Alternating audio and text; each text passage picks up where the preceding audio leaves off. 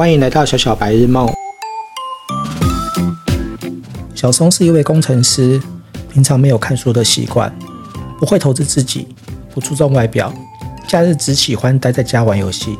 小林喜欢阅读及旅行，喜欢打扮的美美的，自拍上传 IG，假日会出门吃不错的餐厅，并且打卡上传美食照，偶尔给自己买不错的包包，用好的保养品。赚的钱自己花用，很爱自己。小松想要追小林。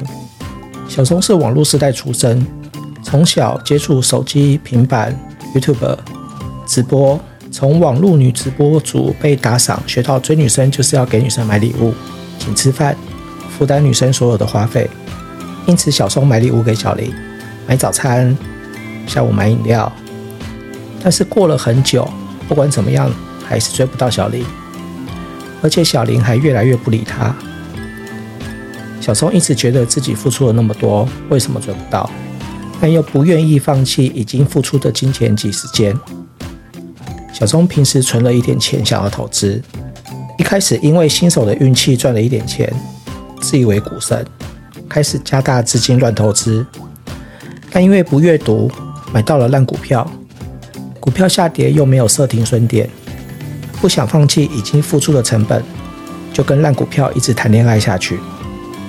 为什么小松追不到小林，投资又会失败呢？因为小松不爱自己。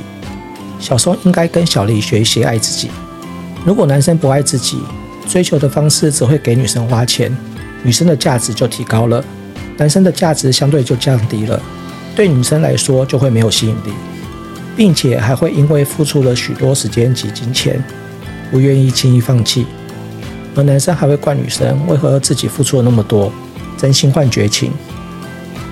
投资也是一样，如果你投资自己的脑袋，从事财务知识，你就会知道不应该跟烂股票谈恋爱。时光倒流，小松的爸爸从小就教育小松要爱自己，要投资自己的脑袋，因此小松将给女生买衣服的钱给自己买衣服，好好打扮自己。给女生买化妆品的钱，给自己买了男性香水。平常会买财经书及线上课，充实自己的脑袋。因为小松懂得打扮，并且财商良好，小松的价值就提高了，自然而然就会吸引到了小林。以上故事你学到了什么呢？吸引力法则不是，男生也要爱自己，跟女性学习爱自己。